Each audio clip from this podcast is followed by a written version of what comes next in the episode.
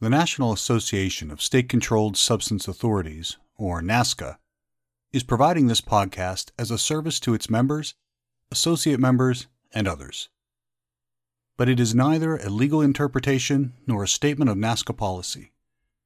Reference to any specific product or entity does not constitute an endorsement or recommendation by the NASCSA Association. Views expressed by guests are their own, and their appearance on this program does not imply an endorsement of them or any entity they represent.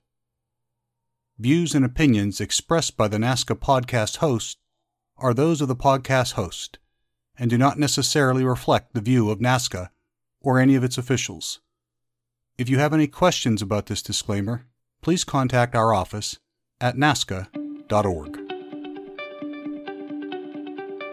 Welcome to the official podcast of NASCSA, the National Association of State Controlled Substance Authorities. Here you will find conversations, lectures, and thoughts on various topics involving controlled substances. Leading experts sharing their knowledge and ideas on today's medications, dangerous drugs, and substance abuse. NASCSA is an association of state government agencies, along with various stakeholders, who oversee controlled substances. Through this association, we work together to make our country, our world, a safer place. I'm your host, Alan McGill.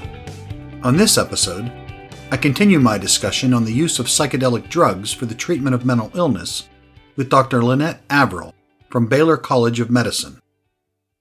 We pick up our conversation as Dr. Averill goes into more detail about the drugs, issues surrounding their use, and how the treatment is performed.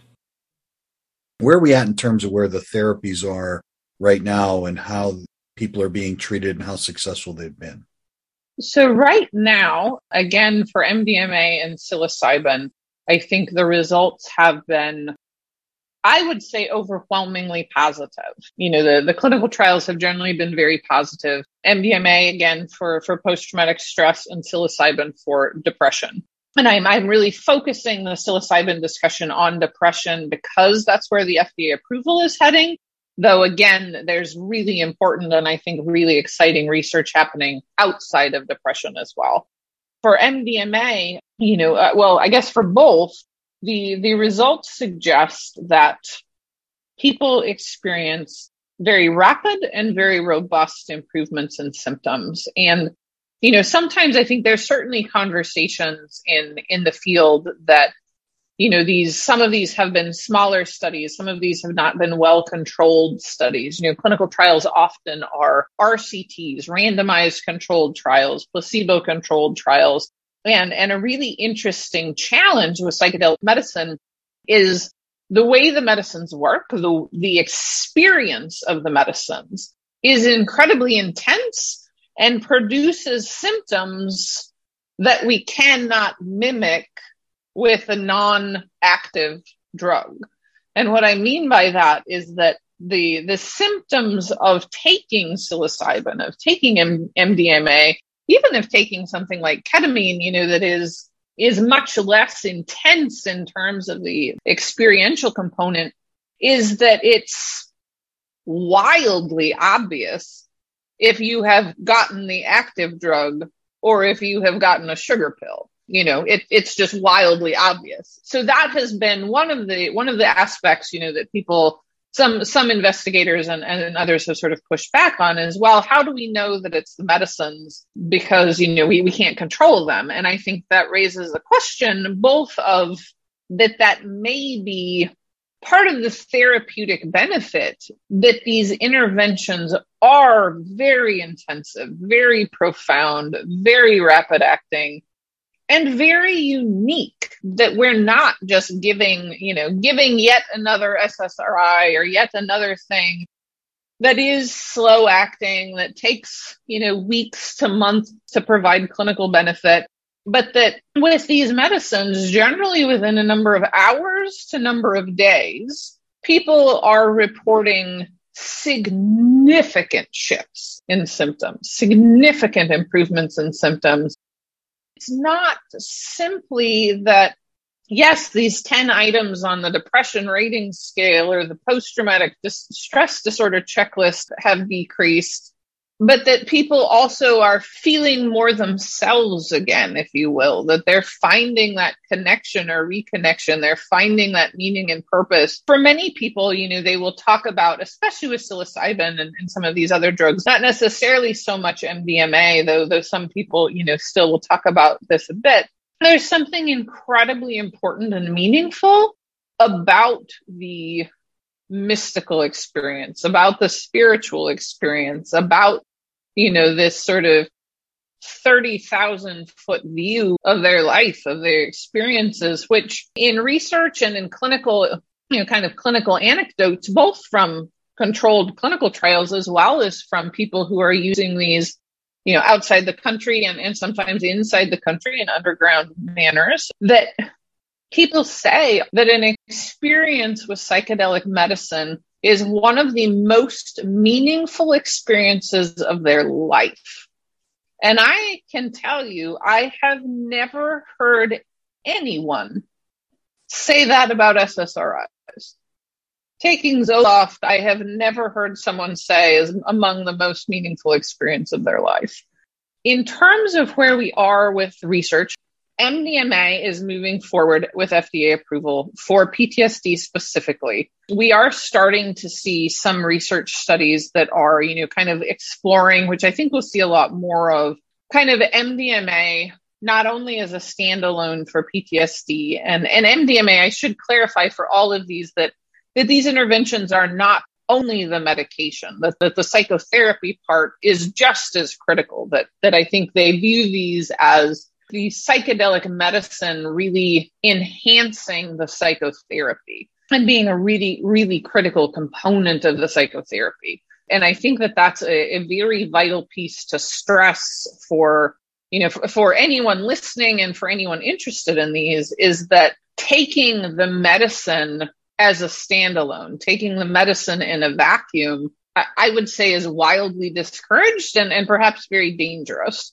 And the reason that I say that is that there's a lot of evidence to suggest that the therapy, whether that is, you know, again, in the context of a clinical trial or in the context of leaving the country, going to a retreat, working with a shaman, working in the underground with providers, having appropriate support, having on before the medicine carefully setting intentions, making sure that you're safe to engage in the intervention, making sure that you've kind of considered what it is you you want from the intervention. Why are you seeking this out at all?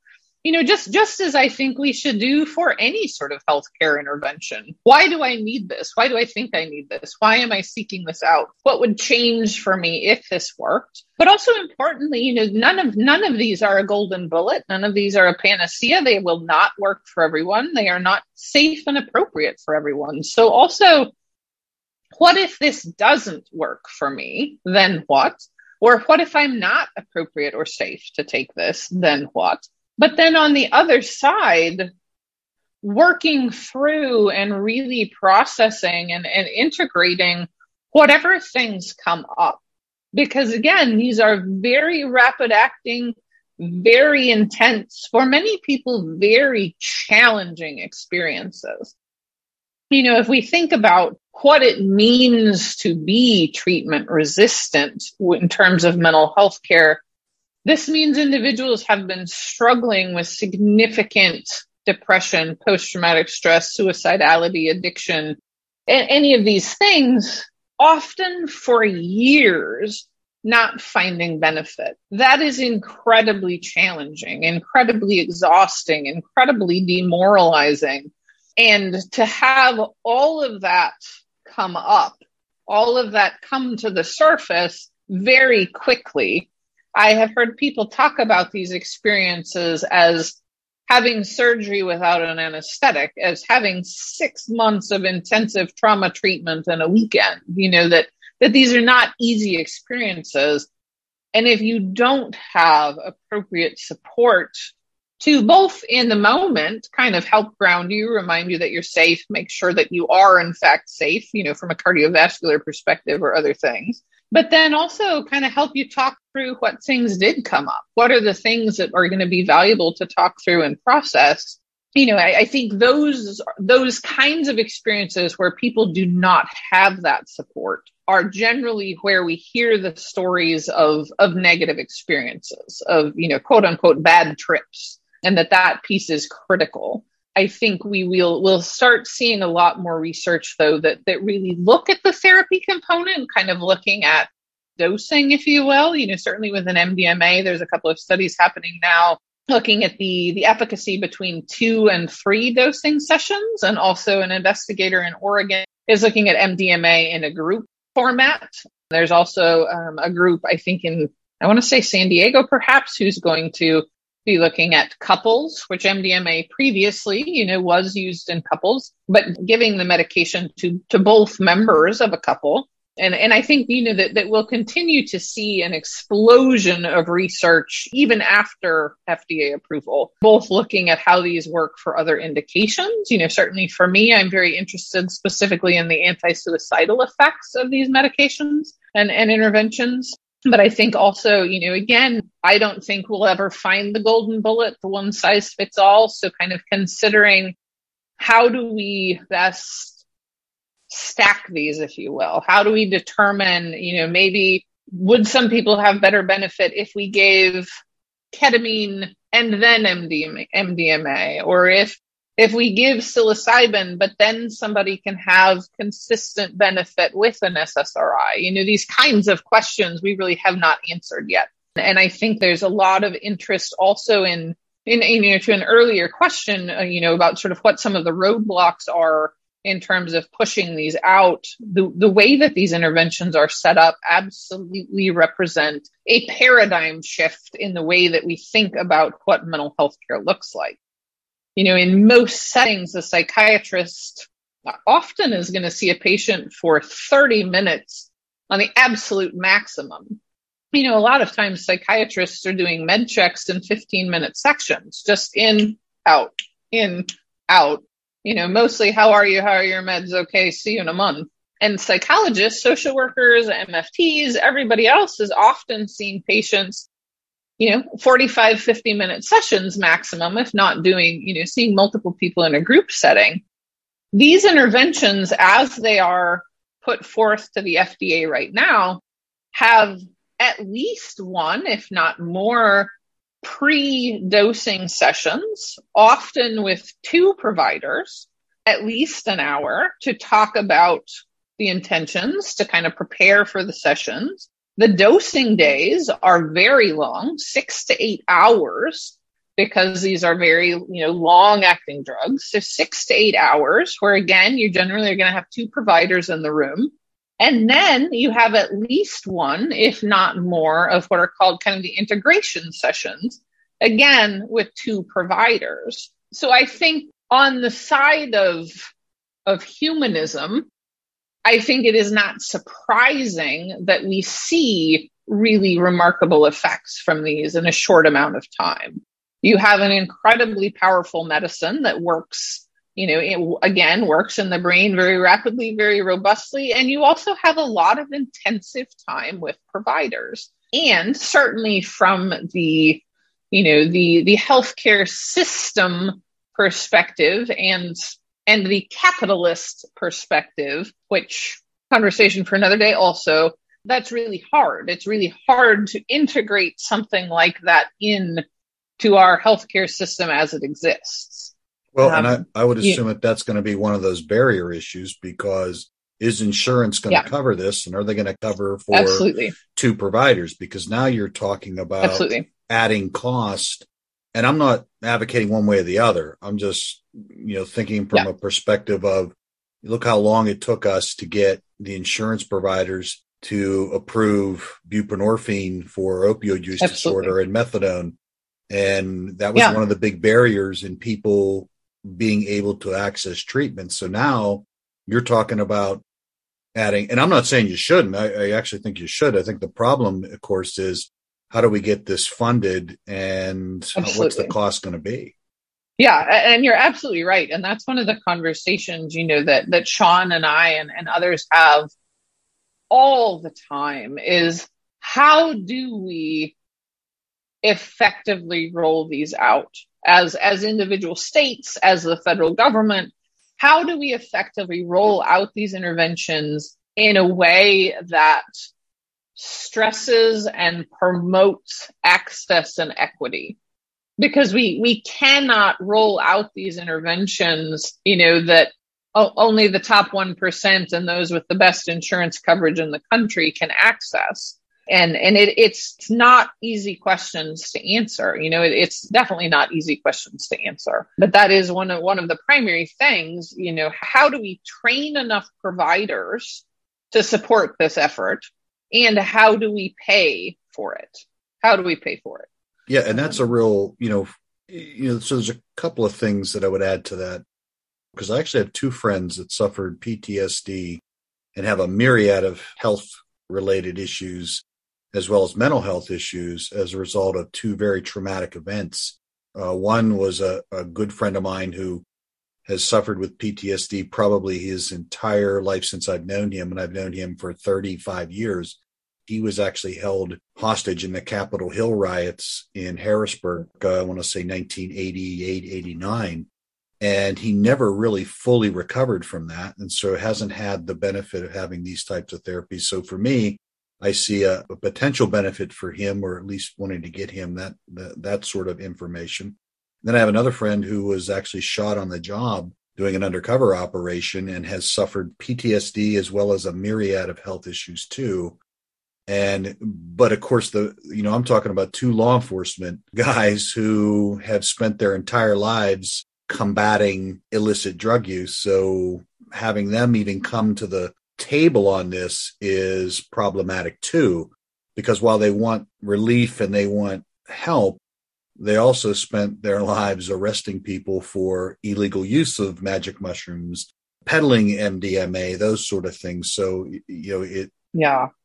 Yeah, no, right. I, I, definitely hope. I, am really hopeful. Um, you know, to your to your comment of folks in law enforcement, I, I'm really hopeful that you can chat with you know, with, with, the detective. He's he's just an incredible human being. But you know, we we've talked about that as well. That that to have that shift from exactly as you say, being being the person who who is arresting and you know arresting others and, and fighting against that to then be be the person who turns to what is currently illicit drug use to save their life is is something to grapple with. Absolutely. I want to thank Dr. Averill for sharing her knowledge on this subject. On our next episode, we continue our series on the use of psychedelic drugs in mental health with Andrew Marr, military veteran and former Green Beret, who has personally used these therapies and how they have made a positive impact on his life and so many others. I hope you'll join us the Executive Board of NASCSA, and the Education Committee would like to thank you for joining us. The music for this podcast was provided by Joseph McDade. And if you like Joe's music, please visit josephmcdade.com. You can support Joe on Patreon. You can also find all of our episodes at Apple Podcasts, Spotify, Google Podcasts, or wherever podcasts can be found. I also want to thank our platinum, gold, and silver sponsors. Without them, we could not provide educational opportunities such as this podcast. NASCSA also invites you to join us at our annual training conference, where we educate through networking, exchange of ideas, and by experiencing some of the best speakers on current topics and trends involving controlled substances. To learn more about NASCSA, our conferences and educational programs, visit our website, nascsa.org. That's nascsa.org.